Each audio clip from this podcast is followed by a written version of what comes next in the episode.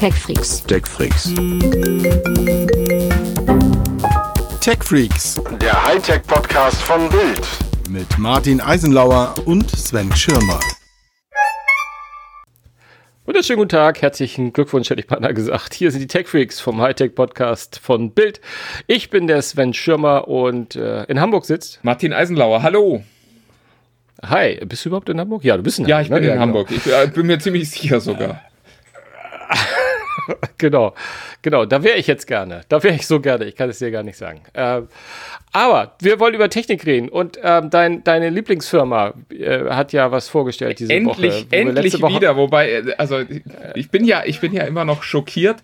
Auf der einen Seite, dass sie es wirklich äh, sich getraut haben, kein iPhone vorzustellen, und auf der anderen Seite, wie diese, diese Apple-Profis äh, da so nonchalant drüber weggehen. Ja, wieso hat doch nie jemand gesagt, dass da ein iPhone kommt? Und äh, es Ja, das ist hat doch auch nie jemand gesagt, ja, Martin. ja, Das ja, ich weiß. Bloß weil man das zehn Jahre lang macht, heißt das noch lang nicht, dass man das im elften auch nochmal machen muss. Ähm, Nee, ich fand, ich finde ich find nur schön, dass du wirklich äh, ein Apple-Event mit Weihnachten verglichen hast letzte Woche. Das ist mir beim Nachhören nochmal so schön. Das habe ich nochmal so auf der, auf der Ohrzunge. äh, naja, es, es hat ja in den letzten Jahren mit einer ähnlichen Zuverlässigkeit stattgefunden. Und ja, dies Jahr, dies Jahr war quasi äh, das Geschenk nur eine Uhr. Oder ein Ja. Tablet. Äh, Es ist, also, Ja, aber- ja. Was soll ich sagen? Aber, eine Sache, äh, äh, also nochmal so äh, auf einer, auf, äh, auf, auf einer, auf einer Eigen, Eigenlobnotiz sozusagen. Äh, Es ist ja sogar eine Apple Watch SE gekommen und ähm, es, so viele Leute haben im Netz nicht darüber gesprochen. Wir haben aber darüber gesprochen. Wobei ich Wir ganz ehrlich sagen muss, also ich, ich hätte es ja wissen müssen. Ich hätte es, aber es, es war halt wieder so, wie es bei Apple immer ist. Da gibt es das Gerücht, oh, die machen da mal was Billigeres. Und in, in Wahrheit ist das Ding, das da jetzt kommt, halt immer noch wahnsinnig teuer, äh, wenn man sich anguckt, was das kann. Und das, also ich hatte erwartet, dass das Gerät dann zumindest ein neues Design kriegt oder so. Aber nö, es ist einfach so, es sind, wie sagte Sven Stein so schön, es sind so Stücke vom, vom iPhone, äh, vom, von der Apple Watch 4 und von der Apple Watch 5. Und die wurden da so munter vermengt und dann noch ein paar Features rausgenommen und schon hat man eine Apple Watch SE, die man dann für 300 Euro verkaufen kann. Also es ist, es ist schon absurd, wenn man sich überlegt, dass andere halt da ihre Top-Uhren verkaufen an den Preispunkten, die dann am Ende, ehrlich gesagt, teilweise ja sogar schon mehr können. Also, es ist, aber es ist halt Apple. Ach, ja, aber hast du wirklich erwartet, dass wir eine 150 Euro Apple Watch kriegen, wo wir die ja Nee, quasi aber mit der Apple 200. Watch 3 ja fast haben? 200 hätte ich gesagt, ja. 200 ja, hätte ich ja, gesagt, ja. fair enough. Ähm, dass die Dreier noch im äh, Angebot ist, finde ich auch bemerkenswert. Also offensichtlich hat auch bei Apple jemand gemerkt, okay, so ganz günstig ist das nicht und da gibt es schon noch einen Markt drunter. Aber also ich finde die Entscheidung wirklich sehr skurril, muss ich ganz ehrlich sagen. Dann äh, Apple Watch Series 6 hat jetzt endlich auch den Blutsauerstoffsensor, den die anderen schon, ach weiß ich nicht, seit Jahren haben, also die man in, in jedem 30 Euro Fitness-Tracker-Bändchen auch schon kriegt.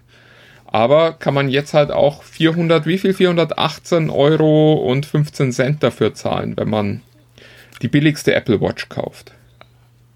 Ja, es wird schon eine runde Zahl werden, wenn wir wieder die 19% Mehrwertsteuer haben, schätze ich.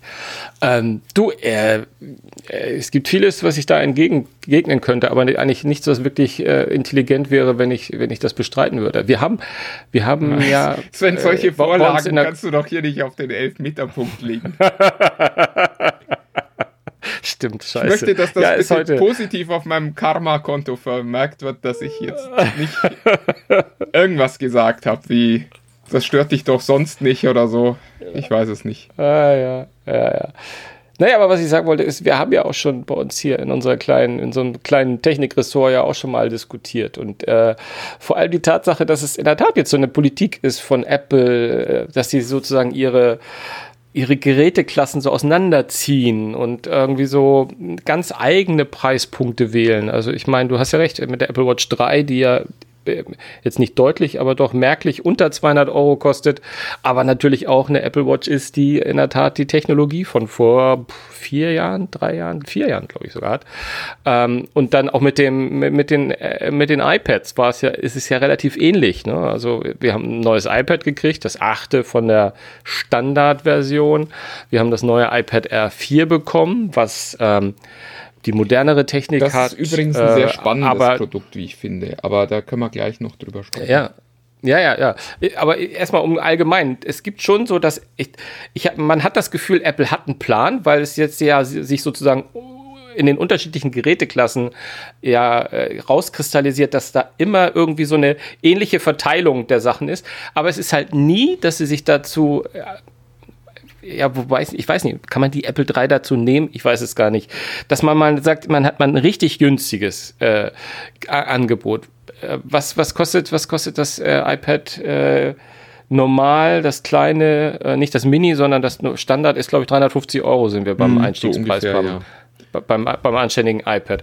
Was jetzt theoretisch, ich meine, äh, für, für ein Tablet, ein gutes Tablet auch völlig okay ist, finde ich. Aber, aber es ist halt, warum dazwischen noch das R und dann das, das, das Pro? Wo ist die Unterscheidung zwischen dem R und dem iPad Pro? Und ja, schon schwer. Also sie machen das, äh, also ich glaube, Apple hat sicherlich eine Zielgruppe jeweils vor Augen, aber es ist manchmal schwer, das so einzu, ja, einzuschätzen. Also ich, ich glaube ja, dass das äh, neue Air äh, quasi eigentlich jetzt das, das spannendste iPad ist, das man momentan kaufen kann, weil der Prozessor ist schneller ja. und diese Plus-Features, die es im Pro angeblich noch gibt. Also ich glaube halt einfach, dass die für die meisten Leute nicht so wirklich kriegsentscheidend sind. Also ob ich jetzt eine LiDAR-Kamera und noch ein besseres äh, Micro-Array da drin habe, ganz ehrlich, das ist mir bei einem Tablet meistens egal. Der Prozessor ist wichtig, gerade wenn ich Games spielen will. Und da ist man mit dem Air jetzt halt wirklich auf einem, auf einem guten Weg und ich weiß ehrlich gesagt nicht, wie Apple da jetzt in Zukunft quasi argumentieren möchte, warum man ein Pro-Modell braucht, wenn der gleiche Prozessor auch im R4 steckt. Da bin ich wirklich sehr gespannt, was die sich da noch ausdenken, zumal das Design jetzt ja auch sehr, sehr ähnlich ist. Und es kann durchaus sein, dass die sich da ein Ei gelegt haben. Auf der anderen Seite kann ich mir auch gut vorstellen, dass es einfach eine Zielgruppe gibt, die sagt, ich will das Pro-Modell. Mir vollkommen egal. Ist ja quasi das, was du auch seinerzeit auch zu, zu den iPhone Pros gesagt hast. Ja, ne? dass es so Leute gibt, die wollen einfach immer das Top-Modell haben. Ne? Genau, ich, ich glaube einfach, dass es da eine, eine, eine feste Zielgruppe gibt, die einfach auch gar nicht drüber nachdenkt, ob sie jetzt ein iPhone kauft oder äh, so, sondern die einfach sagt, ich, ich nehme das beste iPhone, egal ob ich das jetzt brauche oder nicht. Und ich nehme das beste Tablet, egal ob ich das jetzt brauche oder nicht. Das äh, scheint mir gerade bei Apple ganz oft irgendwie so ein Punkt zu sein, dass es halt darum geht, das High-End-Modell zu haben. Das ist wie bei, bei äh, Porsche, um mal wieder den schönen Vergleich zu bringen. Ob das jetzt 50 PS mehr oder weniger sind, macht ja am Ende auf der Straße nur ganz selten einen Unterschied. Aber es gibt eben äh, immer wieder Leute, die sagen, nö, ich will, also das, das teure Topmodell haben. Ich finde auch immer, wenn ich so ein, so ein Mercedes AMG 65 von irgendwas sehe, denke ich mir auch immer, du kannst dieses Auto niemals ausfahren. Aber trotzdem kaufen die Leute das einfach, um zu zeigen, dass sie das Geld haben, dieses High-End, High-End, High-End-Modell zu kaufen und nicht irgendein Serienmodell kaufen zu müssen. Und ich glaube, so wird das beim iPad in der nächsten Generation wahrscheinlich auch sein. Ja. Obwohl du natürlich recht hast, irgendwie. Ähm, Wie so oft. Dass, dass die, dass die, dass die Gründe, also dass die Unterscheidungspunkte, das wollte ich glaube ich sagen, zwischen dem iPad Air und dem iPad Pro wirklich ja echt schmal sind. Also beim, beim normalen iPad haben wir ja noch dieses, dieses alte Design, was ja, was man auch sagen muss, im, im Vergleich zu, den, zu, den, zu diesem kantigen äh, Pro-Design und jetzt ja auch Air-Design fast ein bisschen altbacken aussieht. Ja, aber eben auch aber nur im direkten Vergleich. Also es ist ja nicht so, nur im, dass genau, nur im direkten Vergleich. Und dann liegt das genau. bei dir zu Hause und du denkst dir, boah, sieht das scheiße aus, sondern das sieht vollkommen in Ordnung aus. Und ja, wenn du ein neues iPad Pro daneben legst oder jetzt eben auch das Air, dann denkst du wahrscheinlich schon, ja, das könnte ein bisschen besser aussehen, aber es ist ja nicht so, dass du da ein hässliches Gerät kaufst. Nee, überhaupt nicht. Ich wollte auch nur sagen, die Unterscheidungspunkte sind halt äh, so marginal. Und vor allem das, was du gesagt hast, sind das Dinge, die wir wirklich vermissen würden. Also wir reden jetzt hier von, ähm, das R wird kein Face ID oder hat keine Face ID. Da gibt es die Touch ID, die jetzt nicht über den Home-Button, sondern über den ähm, da die integrierte Taste am, am Rand äh, funktioniert. Äh, es hat keinen LiDAR-Scanner. Also Was übrigens für ein Tablet die bessere Variante ist, weil äh, das äh, Face ID am Ende ja bedeutet, dass du es immer anheben und auf dich zuneigen musst, während du jetzt das R einfach mit dem Finger entsperren kannst. Ja, ja, äh, bin ich auch generell in der Tat echt ein Freund von, muss man, muss man ganz ehrlich sagen. Touch ID, ich, ich finde auch, man sollte es optional machen, wie es auch viele Handyhersteller ja auch machen, dass sie biometrisch äh, äh, gleich zwei Wege gehen. Aber es ist, es ist in der Tat so, weil wir befinden uns ja beim R in einem Kaufpunkt, der jetzt noch mal ein paar hundert Euro unter dem Pro liegt, wo ich immer sagen würde, eigentlich ist im Moment das R der beste Deal. Ja, also, also lustigerweise, letzte Woche hatten wir ja noch gesagt, dass es das Tablet, das kein Mensch haben will, weil wir dachten, dass das von den Features her irgendwie so zwischen den Welten hängen würde, also so ein bisschen schneller als das äh, Standard iPad, aber eben auch deutlich langsamer nochmal als das äh, iPad Pro. Und jetzt ist es ja tatsächlich so, dass es schneller ist als das iPad Pro und das auch bis, äh, weiß nicht, wann kommt das nächste iPad? Wahrscheinlich im Frühjahr früher ähm, bleiben wird. Das heißt, eigentlich ist es jetzt, hat innerhalb dieser Woche, in der wir beide nicht gesprochen haben, äh, den Sprung vom schlechtesten zum besten iPad gemacht. Das finde ich sehr lustig. Ja, wenn wir mal nicht gesprochen hätten die Woche, dann wäre die Woche schöner gewesen. Aber wir haben uns ja trotzdem miteinander auseinandersetzen müssen. Ist ja nicht nur der Podcast hier. Aber ja, es ist absolut so. Es, es, es lässt sich nicht mehr anders sagen. Im Moment wäre mein Top-iPad wäre das, wär das R, definitiv. Ähm, äh, meinst du, die S, äh, Apple Watch SE ist, ist, ist, ist, ein, ist ein Flop per se? Nö, glaube ich sie so nicht. teuer ist? Glaube ich, ich glaube, dass, also was Apple da gemacht hat, ist ja relativ schlau. Diese, dieses Family Setup, äh, wo man dann eben auch den Kindern, da, da sehe ich es nicht so, aber gerade auch den älteren Leuten diese Uhr umhängen kann, ohne dass die jetzt ein ja. iPhone ständig bedienen müssen. Das ist schon recht schlau und ich glaube tatsächlich, dass das auch eine Klientel finden wird, wo einfach äh, Kinder sagen, Mensch, äh, Mami oder Papi, die, die stehen schon nicht mehr so stabil. Den äh, hänge ich jetzt mal so eine, so eine Apple Watch um und äh, dann ähm, wird da gemeldet, wenn die umfallen. Und das ist, äh, also das ist zumindest in der Theorie eine wahnsinnig tolle Idee.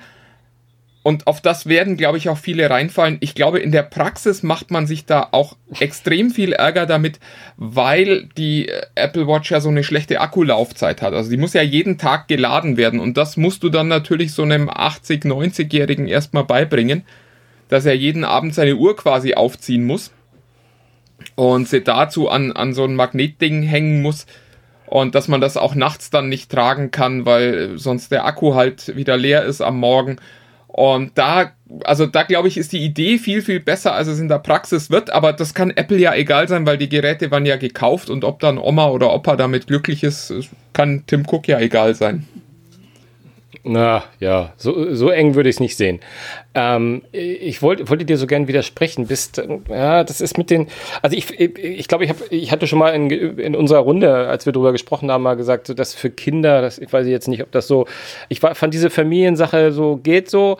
Ähm, aber in dem Moment, wo du gesagt hast, ältere Menschen, die müssen nicht unbedingt ein iPhone bedienen, um die Watch nutzen zu können.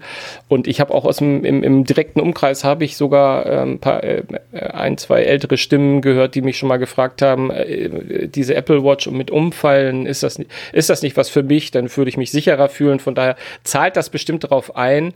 Und ich hätte, im Grunde genommen hätte ich sogar noch gesagt, ähm, ja, Mensch, die, die älteren Leute haben in den letzten 15 Jahren, 20 Jahren auch kapiert, dass die Telefone keine Schnuren mehr haben und man sie auf die Basis stellen muss, um weiter telefonieren zu können. Wenn die das schaffen, schaffen sie es auch, eine Apple Watch abends äh, sich auf irgendeine Station zu legen. Aber Aber, aber diese kleine Sache mit, dass man ja eigentlich nachts, eigentlich wäre es ja gut, wenn man die rund um die Uhr tragen könnte, ne? Naja, gut, das ist ja das äh, größte Problem in meinen Augen für die Apple Watch. Also ich finde das Schlaftracking bei meinem Fitness-Tracker, den ich trage, ist eins der wertvollsten Features für mich. Das muss jeder für sich selber äh, irgendwie so rausfinden, aber ich finde das sehr, sehr toll, weil ich wirklich mich so an Zeiten erinnere, wo ich so nachmittags da saß und mir dachte, boah, ich bin jetzt aber irgendwie müde. Und dann kann ich jetzt gucken und äh, sehe, oh, äh, zweimal nur fünfeinhalb Stunden geschlafen. Ja, okay, ja, ist irgendwie nachvollziehbar.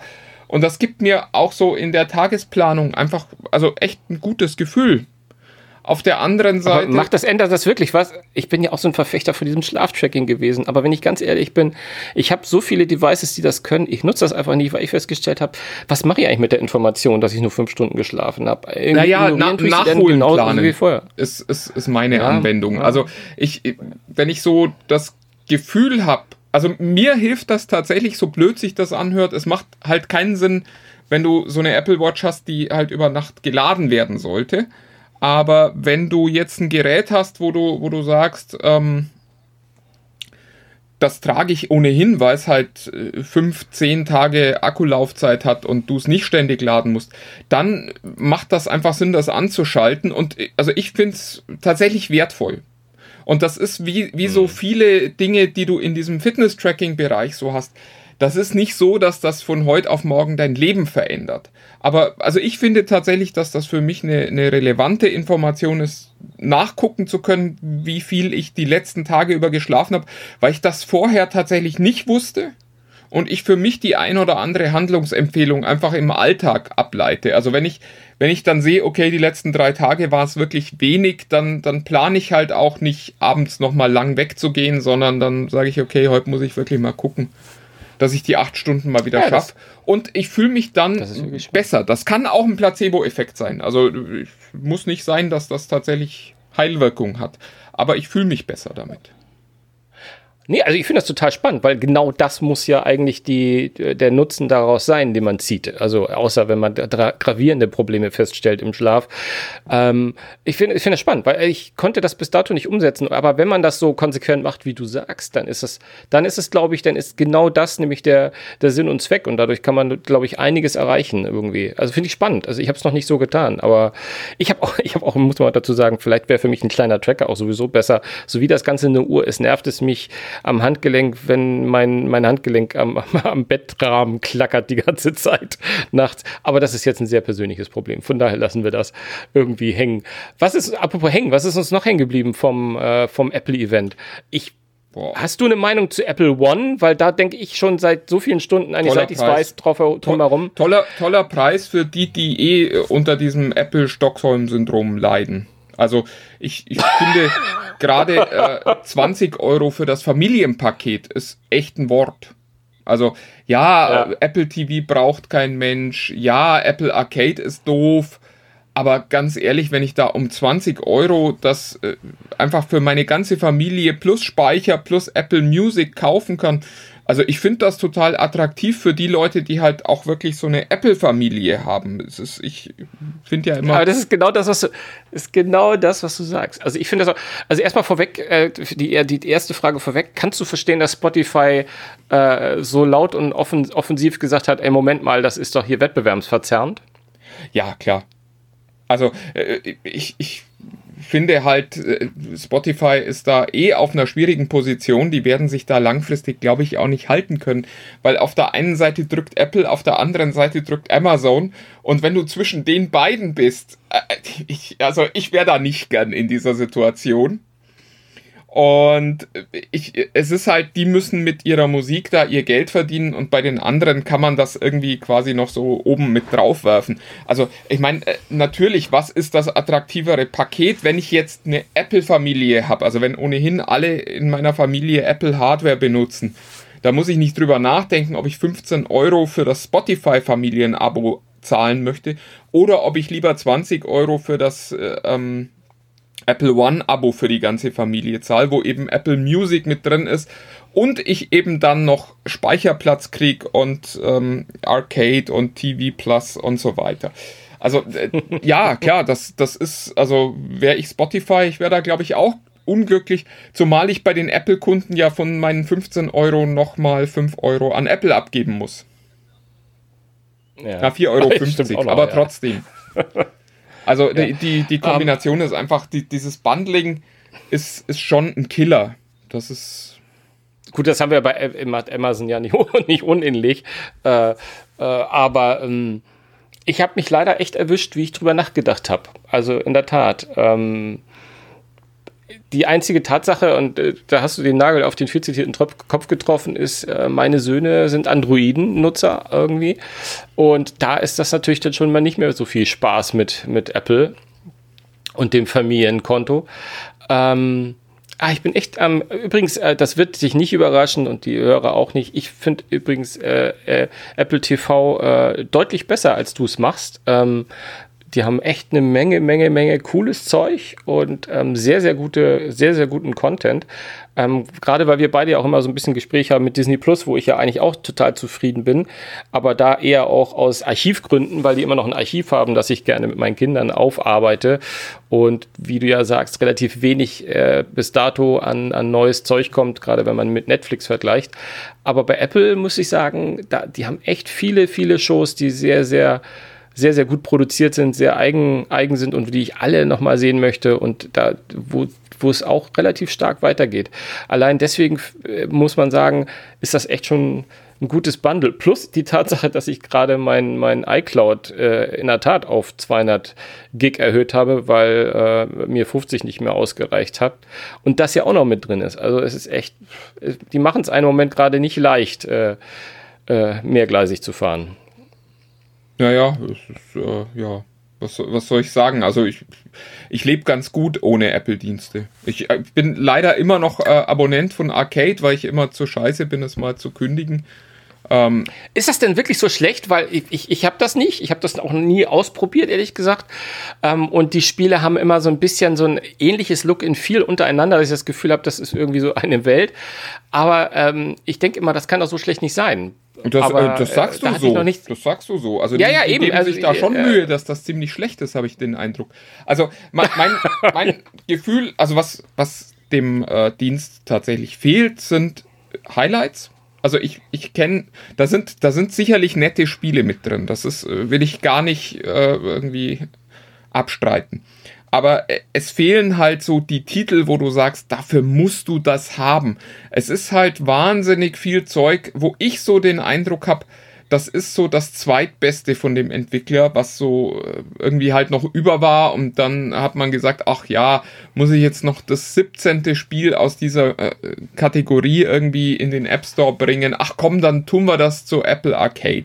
Und dann ist das äh, da exklusiv und Apple freut sich und äh, die Kunden freuen sich, wenn es wieder ein Spiel gibt. Aber also was mir wirklich fehlt, sind überragende Titel und also ich finde ehrlich gesagt, dass da in dem Angebot kaum etwas drin ist, was es auch einem nur erlaubt, dass äh, man diesen Service ernst nehmen könnte. Also es ist halt, es sind Mobile Games im Großen und Ganzen und es sind teilweise auch wirklich nette Sachen dabei, aber diese große Spieleoffensive, die Apple da versprochen hat, also ein Fest für alle, die Games lieben und so, die ist es halt tatsächlich nicht geworden, sondern es ist halt so, es ist so für die, für die Casual Gamer, es ist vielleicht ganz interessant, aber für mich, der ich äh, Dinge wie ein Oceanhorn erwartet hatte, was ja einer der Starttitel war, ähm, mhm. Und äh, die, die, die ich erwartet hatte, dass da so Dinge wie Civilization und XCOM vielleicht mal drin landen. Also jetzt nicht die Titel an sich, aber so in, in dieser großen Qualität, wo man wirklich das Gefühl hat, ja. okay,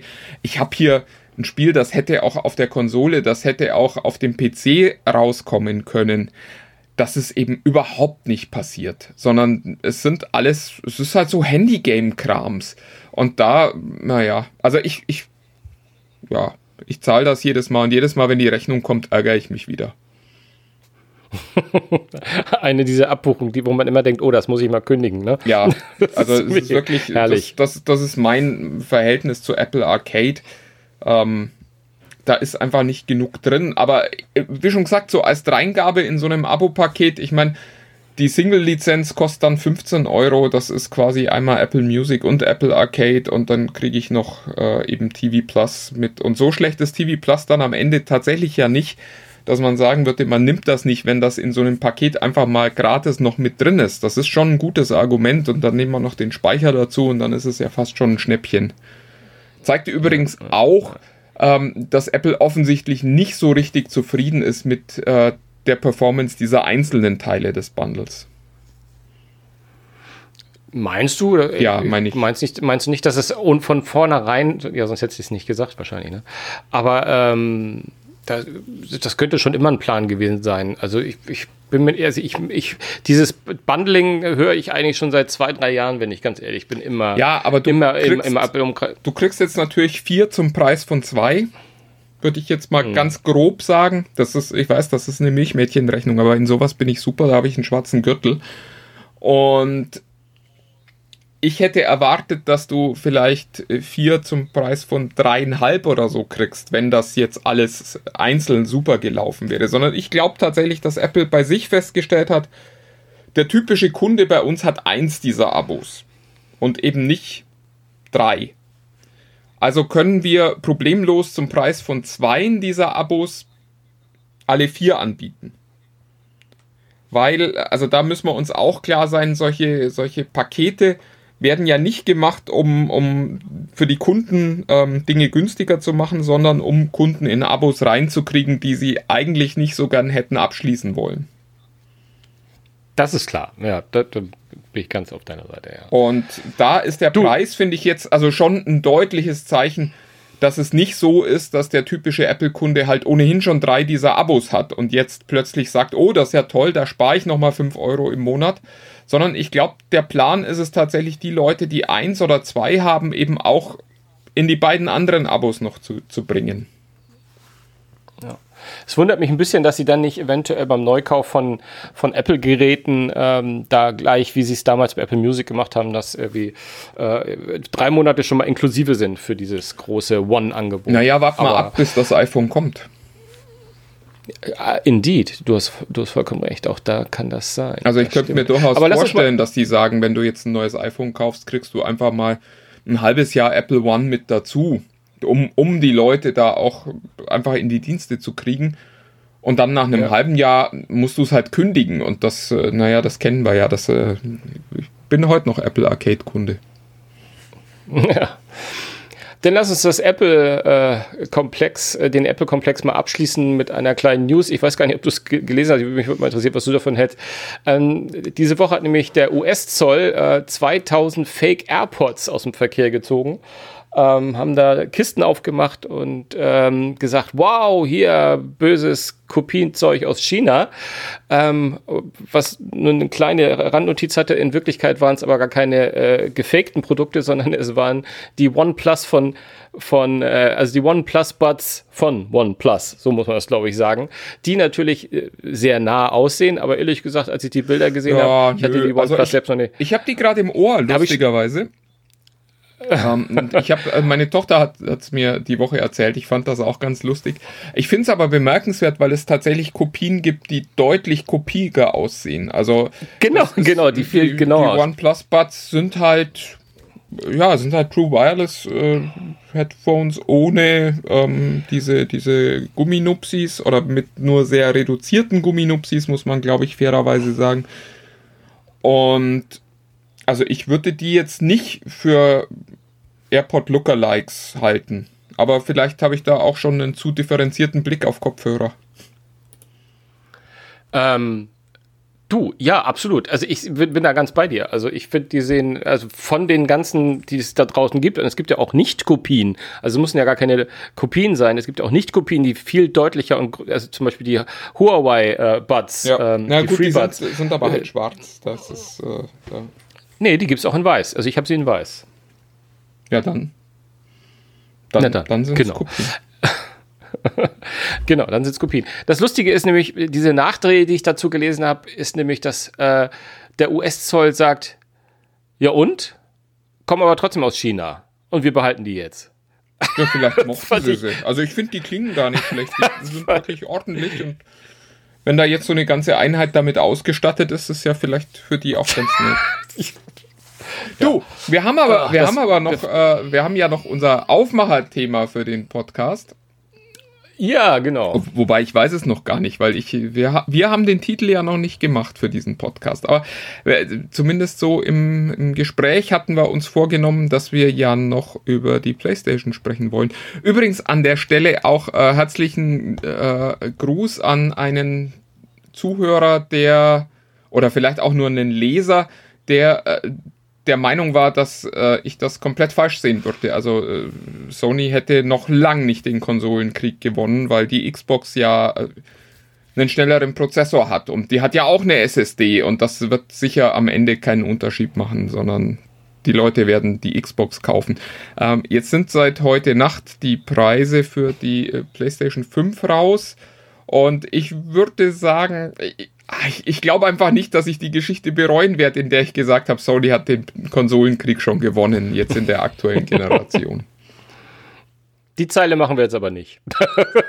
das ist Nee, nicht nochmal. Das glaub- nochmal. Also ich habe Nee, das ja nee. schon gesagt, bevor ich wusste, äh, was die PlayStation kosten wird.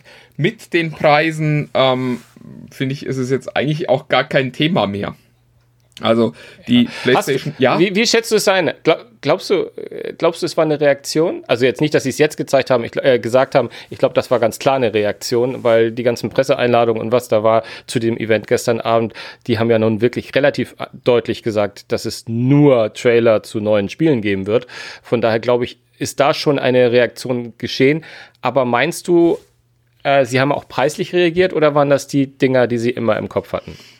Ja, ist schwer zu sagen. Also der äh. Joe Ryan, äh, der, der PlayStation-Chef, hat ja ein Interview mit der Washington Post auch gegeben und da gesagt, der, der Preis stand eigentlich schon im Frühjahr fest und das hätte man alles schon längst geplant. Ich glaube dem kein Wort an der Stelle. Also ich, ich glaube, dass man selbstverständlich, wenn man so ein Produkt äh, in Konkurrenz zu einem anderen Hersteller auf den Markt bringt, guckt, was will der denn haben am Ende. Und ich, ich kann mir durchaus vorstellen, dass Sony gesagt hat, okay, 500 äh, Dollar beziehungsweise Euro ist so unsere Schmerzgrenze und das ist aber auch das, was wir erwarten im Markt. Das kann ich mir vorstellen. Hätten die einen Preis machen können, den sie gewollt hätten, also ich, ich, ich will es mal so sagen, hätte Microsoft gesagt, die Series X kostet 800 Euro, nicht 500 dann hätte die PlayStation vielleicht nicht 800 Euro gekostet, aber ich glaube, sie hätte 700 Euro gekostet. Weil man dann gesagt hätte, okay, damit sind wir immer noch signifikant billiger als äh, die Xbox. Und wir haben eben die besseren Spiele und ehrlich gesagt wahrscheinlich auch, das wissen wir noch nicht so richtig, die besseren Hardware-Ideen. Und da glaube ich relativ fest dran. Hätte Sony gern mehr Geld dafür gehabt, ja, aber ich glaube tatsächlich, dass äh, das von Anfang an so der Punkt war, den sie auch realistisch erwartet hatten. Das hatten wir alle ja irgendwie so ein bisschen. Also müsste äh, man so viel zahlen, wie die Geräte wert sind, wären das wahrscheinlich momentan eher 800, 900 Euro. Aber auch das ist normal, dass am Anfang kein Geld verdient wird mit der Hardware, beziehungsweise teilweise sogar ein bisschen draufgezahlt wird, weil man eben langfristig plant. Ich meine, die letzte Konsolengeneration ist sieben Jahre im Handel gewesen. Da kann man schon mal ein Jahr draufzahlen, zumal die ja auch an jedem Spiel dann nochmal verdienen wird, das, das auf der Plattform verkauft wird. Insofern, ähm, ja, ich glaube ganz klar, dass man sich dran orientiert hat. Ich glaube, Sony hätte lieber gesagt, die Digital Edition kostet äh, 4,99 und die, die Vollversion quasi 5,99 oder so. Aber jetzt ist es halt, wie es ist. Also ich sage es jetzt auch nochmal klar dazu für alle, die es noch nicht mitgekriegt haben. Die PlayStation 5 soll am Ende 499 Euro kosten. Für 100 Euro weniger gibt es dann die Digital Edition. Das ist die gleiche PlayStation, allerdings ohne das äh, Ultra HD Blu-ray Laufwerk, das in der Vollversion drin ist. In meinen Augen, ehrlich gesagt, eigentlich die attraktivere Konsole momentan. Ah, finde ich, äh, da finde ich gar nicht. Also ich, für mich würde feststehen, dass ich die, die größere brauche, weil ich auch ziemlich heiß darauf bin, ähm, die Abwärtskompatibilität auszunutzen und meine alten PlayStation 4 Spiele weiter zu spielen, die ich, äh, die ich noch rumzulegen habe. Und dazu brauche ich natürlich so ein Laufwerk. Ähm, ich weiß nämlich jetzt ehrlich gesagt nicht, ob die Möglichkeit auch besteht, äh, die digitalen Versionen, die ich vorliegen habe, dann auf die neue Konsole zu ziehen. Und ich habe eigentlich nicht vor, ähm, jedenfalls nicht mehr wie früher, drei Konsolen nebeneinander zu stellen, sondern dann, ich würde die PS4 gerne einmotten, äh, um, ja, ganz, um ganz ehrlich, ne? das, ist, das ist so ein Argument, das hört man jedes Mal. Am Ende des Tages ist es aber so, dass du dann doch so viele coole neue Spiele hast, dass du sagst, ach nee, den alten Scheiß spiele ich nicht mehr von der PlayStation 4. also das ist zumindest ja. meine Erfahrung, wo ich auch, also ich habe das auch lang geglaubt. Ich dachte auch 2013, dass Abwärtskompatibilität ein Argument wäre.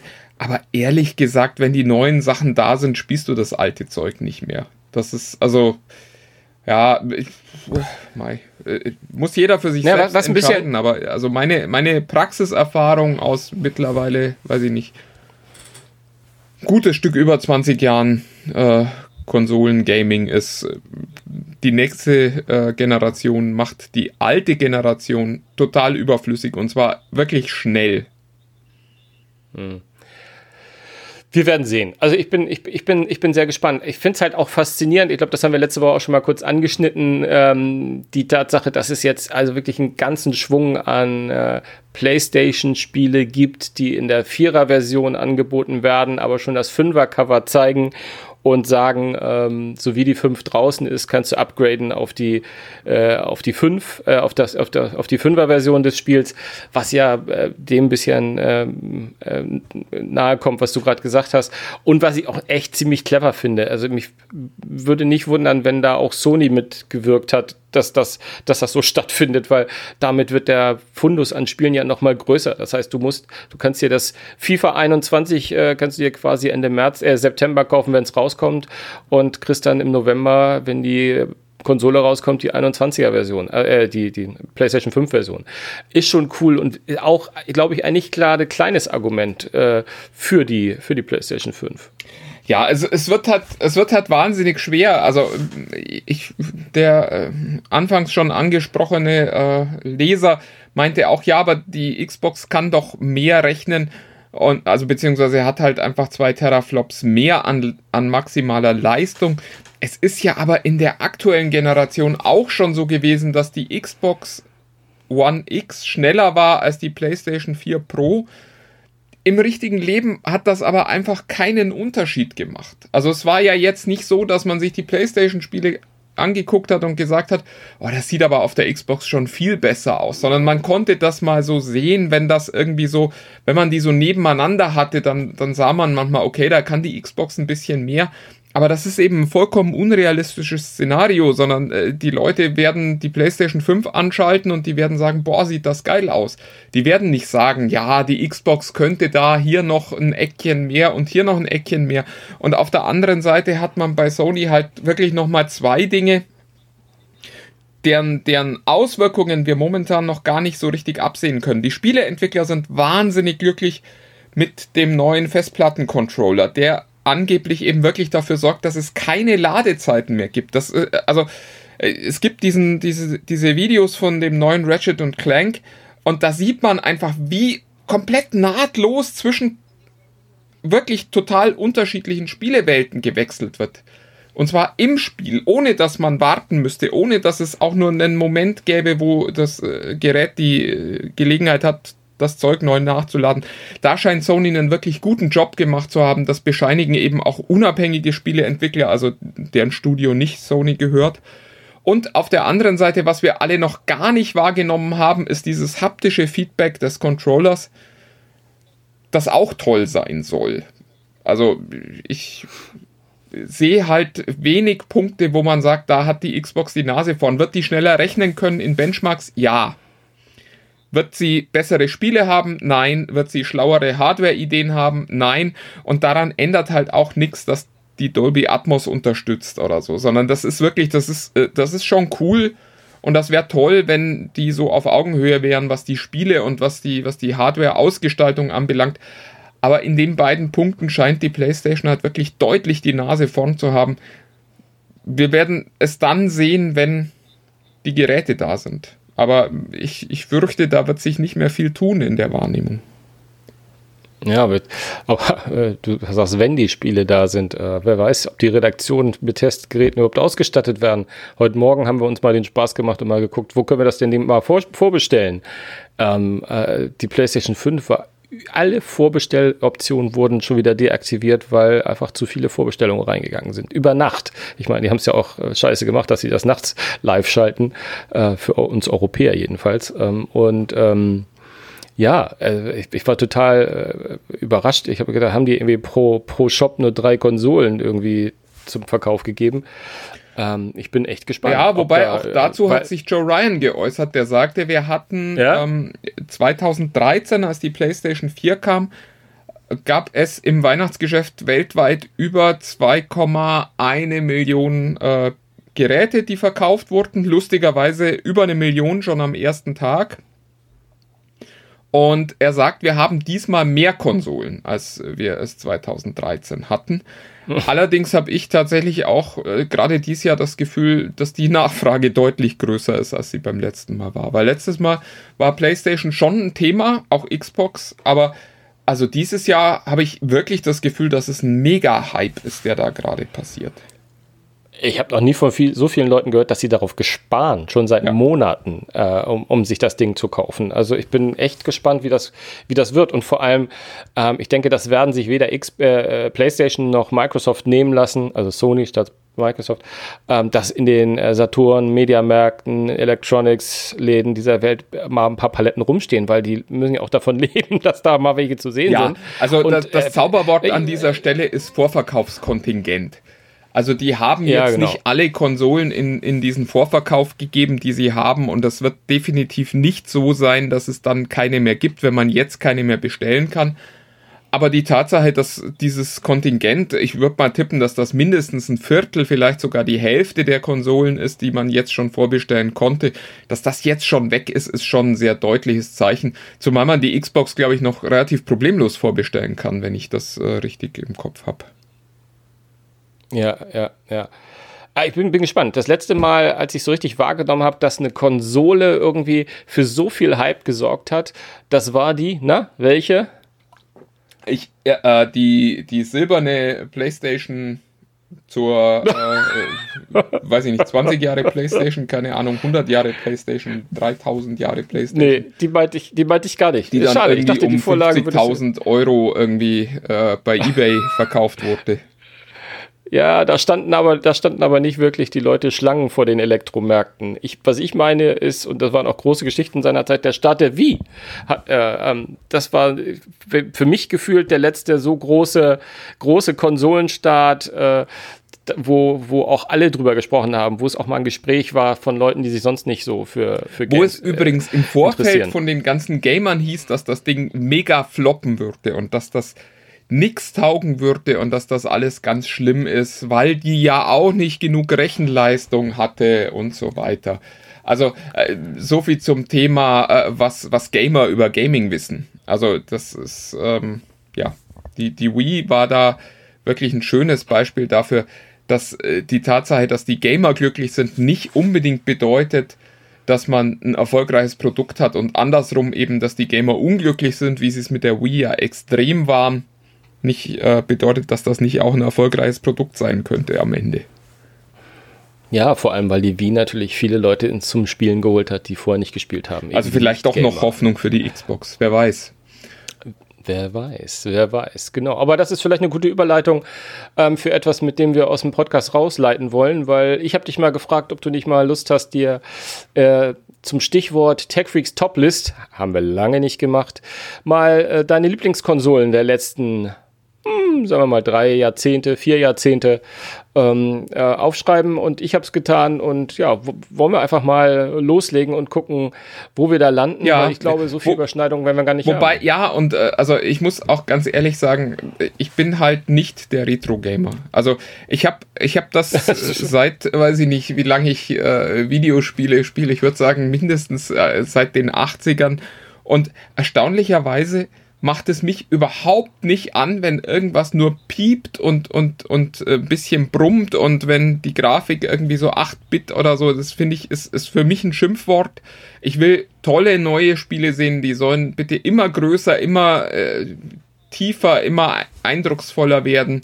Und mich kann man mit Retro überhaupt nicht ähm, irgendwie fangen. Gleichzeitig habe ich aber auch äh, immer noch das Gefühl, dass einige der besten Spiele nicht unbedingt die mit den besten Grafiken waren. Ähm, drum auch meine Nummer 5, ja. die Wii, äh, weil ich eben fand, dass selten eine Konsole mit so hohen Hypotheken gestartet ist. Also da gab es wirklich so viel Prügel im Vorfeld. Und es hat mich damals für Nintendo super gefreut, dass die das gemacht haben, was in der Autobranche quasi der Kombi gewesen ist. Nämlich eine Spielkonsole zu bauen, die wirklich für die ganze Familie ist, die nicht nur für äh, die Teenager-Gamer oder für Papi äh, ist und wo die Shooter geil drauf aussehen, sondern die haben einfach eine Konsole gebaut, an der alle ihre Freude hatten. Ja, ja, wie ich vorhin schon sagte, wo, wo, wirklich Oma und Opa plötzlich auch mitgespielt haben irgendwie. Ich erinnere mich an Bowling-Sessions, die wir damals gemacht haben mit den Großeltern und so weiter. Ja, das war schon, das war schon ganz cool. Und man muss aber auch sagen, ähm, aber da korrigierst du mich mit Sicherheit, wenn ich falsch liege, die Wii, ähm, die musste auch klappen, oder? Also ich, ich, ich würde mal sagen, äh, Nintendo hätte sich den Flop der Wii U nicht mehr erlauben können, wenn die Wii nicht so erfolgreich gewesen wäre, oder? Dann wären sie irgendwann in die Bedeutungslosigkeit. Ja, ja, weiß ich nicht, weil Nintendo zu dem Zeitpunkt ja immer noch den Game Boy und den Nintendo DS die hatte, die, die, relativ erfolgreich mhm. waren. Also ich glaube nicht, dass ihnen das das Genick gebrochen hätte. Ich glaube im Gegenteil, äh, dass der Erfolg der Wii dann auch äh, der Grund war, warum die Wii U so doof war weil äh, ich glaube, dass die Entwickler bei Nintendo gesagt haben, komm, wir machen einfach nochmal was total Verrücktes, das alle von Anfang an für eine Scheißidee halten. Und das wird schon funktionieren. Und da kam dann halt die Wii U raus, die, die wahrscheinlich dämlichste Konsole der letzten Jahre, die äh, ein Riesenpotenzial hatte, das aber selbst Nintendo nie ausgenutzt hat. Also die Idee, quasi einen Superspieler zu haben, der nochmal ein eigenes geheimes äh, Display hat, fand ich ehrlich gesagt fast schon genial. Aber da gab es halt auch nie Titel dazu, wo man am Ende gesagt hat, boah, da wurde das cool ausgenutzt. Ja, ja.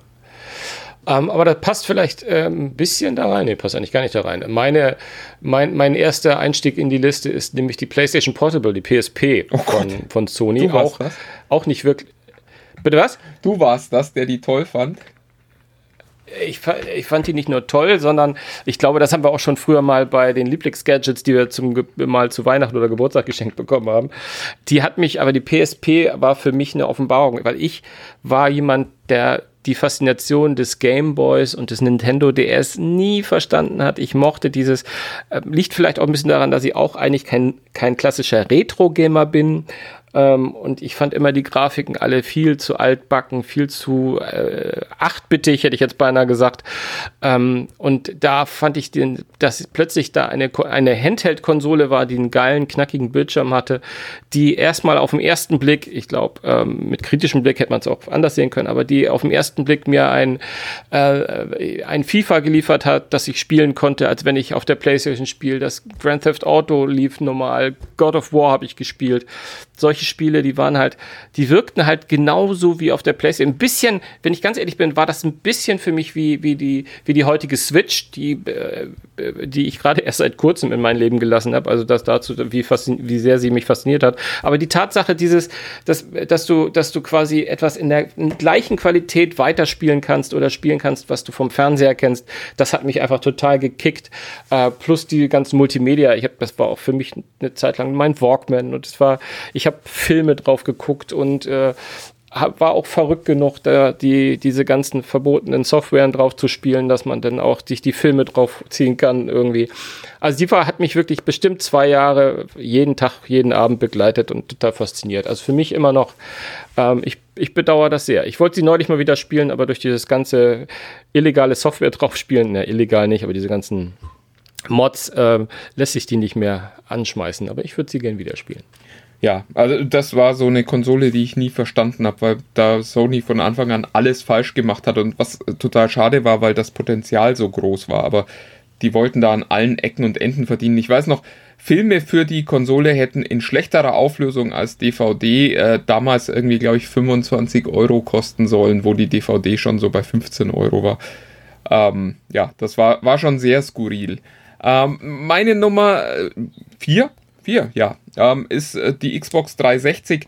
Ähm, da gibt es gar nicht so viel dafür äh, was so dafür spricht, sondern äh, die hatte einfach wirklich gute Spiele. Also da hatte ich so das Gefühl, dass Microsoft in der Generation tatsächlich mal auf Augenhöhe mit ähm, Sony lag und das äh, habe ich damals als alter Xbox-Fan sehr genossen, sagen zu können, ja, aber ihr habt halt kein Halo, ihr habt kein Forza ähm, und die PlayStation-Fans haben dann immer so ein bisschen unglücklich geguckt, so wie heute die Xbox-Fans unglücklich gucken, wenn äh, die PlayStation-Fans so Dinge wie Last of Us oder Uncharted oder Horizon sagen. Ja, ja. Xbox ist gar nicht bei mir in der Liste, erstaunlicherweise. Ich als nächstes, und jetzt äh, widerspricht es fast, äh, den, ich bin kein Retro-Gamer, aber es ging mir auch ein bisschen darum, was meine Lieblingskonsolen war, auch der, im Rückblick, auch wenn die Spiele mich fast gar nicht mehr so kicken würden. Wobei, äh, meine Nummer 4 ist der GameCube ähm, und äh, da habe ich immer wieder dieses Spiel, ähm, was mich äh, absolut gekickt hat, Star Wars Rogue Squadron. Ich glaube, es gab sogar zwei Teile, aber für mich war es das erste Mal, dass man so Star Wars-mäßig wirklich so ein X-Wing cool fliegen konnte und nicht in einer Arcade-Halle sein musste, um das zu tun. Ähm, und das hat mir einfach sehr, sehr viel Spaß gemacht und ich fand beim GameCube so einige, es gab auch so ein Harry Potter-Spiel, was ich glaube ich gern gespielt habe. Also die, die GameCube fand ich immer irgendwie ganz knuffig ähm, und habe sie, hab sie viel zu wenig im Einsatz gehabt, aber ich blicke immer sehr gerne und sehr mit, sehr, mit einem kleinen Lächeln zurück ähm, und ärgere mich immer noch, dass ich sie verkauft habe, ehrlich gesagt. Übrigens auch bei meiner Nummer 3 noch mehr, aber das, dazu komme ich gleich später. Also ja, der GameCube meine Nummer 4. Ja, Nummer 3 bei mir ist der Nintendo DS. Ich fand äh, die Idee mit dem Touchscreen damals wirklich revolutionär, weil wir da ja alle noch nicht mit dem Handy äh, ständig rumgelaufen sind. Und äh, das ist halt so ein Gerät, das man, wenn man das heute anschaltet, der, der ist ja eigentlich noch fast aktuell. Und immer wenn ich jetzt mir denke, oh, ich spiele mal wieder was auf dem DS, ähm, äh, muss ich innerhalb kürzester Zeit aufhören, weil er einfach zu langsam ist. Die Grafik ist äh, nicht mehr auszuhalten. Aber die Idee damals war großartig, wirklich äh, Touch als Bedienelement zu haben, gleichzeitig aber eben auch die Standard-Controller-Elemente mit denen man wirklich äh, auch spielen konnte wie auf der Konsole. Die Kombination war großartig. Dann gab es noch einen etwas größeren Screen, mit dem man eben auch ein bisschen mehr sehen konnte. Und da gab es wirklich tolle Titel. Und das alles unterwegs. Ja. Sah ich halt nicht so. das war für mich wie für dich Play, äh, die Portable wahrscheinlich. Ich finde die Handhelds von äh, Nintendo hat mich nie gereizt. Anyway, meine Nummer drei ist Dreamcast. Die Dreamcast. Äh, und die ist wirklich so ein Ding, die habe ich neulich gesucht, weil ich dachte, die hast du doch nicht verkauft. Die hast du doch nicht verkauft. Ähm, für mich immer noch eine der unterschätztesten Konsolen und wenn ich, ich habe mal versucht zurückzublicken, ich hätte auch googeln können, ich habe das Gefühl, die war noch kürzer als der GameCube irgendwie, äh, hat eine Rolle gespielt. Aber so Spiele wie Shenmue oder ich habe damals Tekken 3 mit meinem Freund, glaube ich, nächtelang durchgespielt. Es gab auch noch eins, von dem ich jetzt vergessen habe. Das war so ein Tekken mit Schwertern, äh, ganz bekanntes Ding eigentlich, was auch schon auf anderen Konsolen portiert wurde. Aber Dreamcast fand ich, fand ich klasse, waren coole Controller. Ich fand die, die, die Konsole war klasse, ähm, Disk-basiert, normal Disk-basiert. Auch da konnte man, wenn man es ein bisschen geschickt gemacht hat, auch mal ein Spiel vom Freund kopieren. Das fanden wir damals natürlich alles ganz toll, würden wir heute nie mehr machen. Aber die Dreamcast, äh, meine Nummer drei. Ja, Nummer zwei ist äh, bei mir äh, deine Nummer vier, nämlich der GameCube lustigerweise ähm, für mich hängt da hängen da alle äh, Erinnerungen an exakt einem Spiel, nämlich an Mario Kart Double Dash, weil die gerade bei mir damals super in die Familie gepasst hat. Die Kinder waren klein, meine Tochter wollte schon mit Videospielen, konnte aber noch nicht so richtig. Und bei Double Dash konnte einer immer hinten drauf sitzen, der hatte eigentlich auch nicht viel zu tun, der musste nur gelegentlich mal einen Knopf drücken und auch das war nicht so kriegsentscheidend. Aber wir hatten wahnsinnig viel Spaß als Familie damit, weil eben endlich meine Tochter auch mitspielen konnte, obwohl sie eben noch ein bisschen zu klein war, aber sie hatte schon das Gefühl, wirklich ein wertvoller äh, Teil äh, der, der Spielfamilie da zu sein und drum ist der GameCube bei mir ganz hoch äh, noch im Kurs. Übrigens, ähm, der liegt noch bei mir hier im Keller, habe ich die Tage gesehen. Ich weiß zwar nicht, Ah, wozu, aber der ist tatsächlich noch hier. Hattest du Rogue Squadron mal drauf gespielt? Erinnerst du dich dran? Ich glaube, zwei. war Ja, aber ich muss äh, ganz ehrlich sagen, es gab äh, kein Star Wars Spiel, das mich nicht enttäuscht hätte. Es ist, es ist total traurig. Ähm, Kann, kann man leider auch sagen. Ja, kann man, äh, es gibt ja, sagen ja ganz viele. Ähm, Im Grunde genommen stimmt das auch, aber ich war, ich, ich weiß noch, wie ich sehr begeistert war, einfach in diesem X-Wing sitzen zu können und ich erinnere mich auch an, an Steuerungen, die wirklich auch, auch tricky war, aber irgendwie fand ich schön und die Welt war schön. Meine Nummer zwei ist die PlayStation 1. Und das ist jetzt in der Tat, äh, auch meine Nummer eins wird da so sein. Ähm, das ist, äh, ja, das ist fast Wehmut, wie ich zurückblicke. Also, weil die PlayStation 1 war für mich der, der Schritt weg vom Computer. Ähm, der, ich habe ja war da bis bis dahin war war ich ein PC-Gamer. Ich habe alles gesorgt. Auch ich habe ähm, mit meinem bescheidenen Wissen Grafikkarten im Jahresrhythmus ausgetauscht, um irgendwelchen Spielen wieder gerecht zu werden, die im Rückblick jetzt natürlich alle auch grafisch. Naja, ihr wisst ja, wir entwickeln uns weiter. Aber die PlayStation 1 war für mich sozusagen der Einstieg in die in die große Konsolenwelt. Ähm, der fand vorher schon manchmal statt, komme ich gleich zu. Aber das war in einem anderen Leben. Also in meinem neuen Leben war es die PlayStation 1 mehr oder weniger. Und ähm, äh, ich erinnere mich an Metal Gear Solid, äh, an dem, ich weiß gar nicht, war das der erste Metal Gear Teil? Nee, ich glaube, es gab vorher schon mal einen auf einer, auf einer anderen Konsole. Und ich fand, es hat mir einfach alles Spaß gemacht. Es war eine Offenbarung. Und natürlich damals haben wir natürlich auch äh, Spiele gebrannt ohne Ende. Und es war auch, äh, teilweise haben wir die auch gar nicht, äh, gar gespielt. Manchmal ging es einfach darum zu tauschen. Das war wie, wie Tauschbilder irgendwie. Und es hat einfach äh, Spaß gemacht. Und die Konsole sah cool aus. Und ähm, aber auch da habe ich neulich mal bei uns in der Redaktion die, die, die Retro-Version gesehen und hatte jetzt auch keinen mit Spielen drauf und hatte jetzt auch nicht den Impuls, oh, die schließt du mal an. nee, über, Es ist überhaupt einfach nicht, auch so ein bisschen, ist auch ein bisschen, bisschen, bisschen Wehmut, bisschen Wehmut. Es gibt eine Konsole, aber da komme ich gleich zu, die würde ich jetzt wirklich gerne bei mir rumstehen haben. Aber da kommen wir gleich zu. Deine Nummer eins. Meine Nummer eins ist äh, tatsächlich die erste Xbox gewesen. Ich äh, weiß noch, äh, ich war damals auf äh, dem Event, wo die, wo die vorgestellt wurde. Und das war echt so ein bisschen, also Liebe auf den ersten Blick, weil ich auch den alten Controller, den Duke, äh, wie, wie wir Xbox-Irren sagen, ähm, äh, ganz toll fand, den alle zu groß fanden. Ich fand, der lag perfekt in der Hand. Aber egal. Und äh, es war am Ende war es ein Spiel, das es gemacht hat und das äh, ist Halo.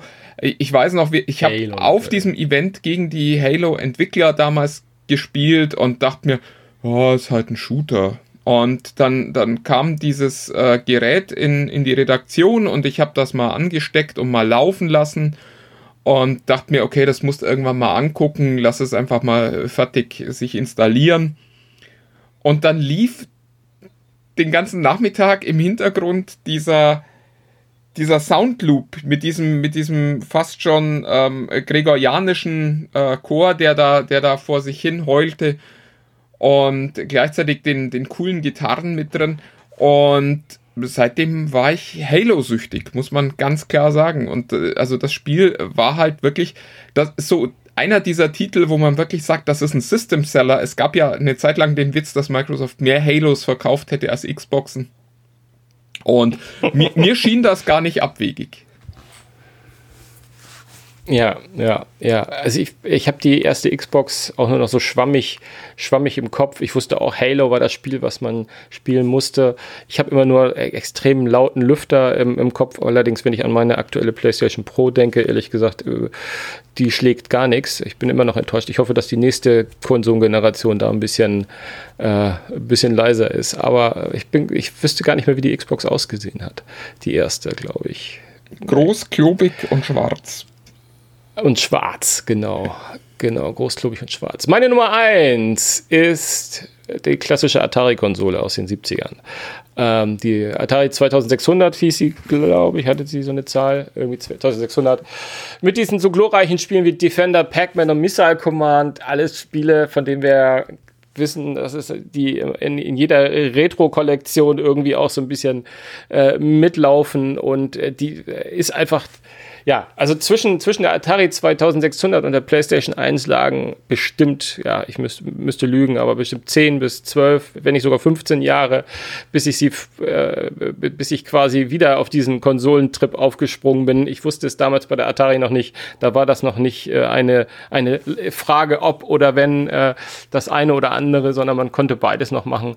Aber äh, ja, kann man heute immer noch. Aber Atari, das war einfach etwas. Den Joystick, äh, wenn ich den so sehe mit seinem Knubbel da oben, mit dem Stick da oben, also und dem orangenen Button, äh, ja, fand ich, fand ich alles klasse und ich, ich würde sie in der Tat auch nicht zum Spielen haben wollen, sondern ich würde sie mir hier ins Regal stellen, weil, weil sie mich einfach an meine Kindheit erinnert. Aber je älter man wird, desto gerne äh, blickt man wahrscheinlich äh, zurück, zurück, zurück. Ja. Ja, ja. du, äh, wir sind jetzt schon fast wieder bei einer Stunde. Ich glaube, wir sollten langsam Schluss machen. Ich habe aber eine Frage habe ich noch an dich.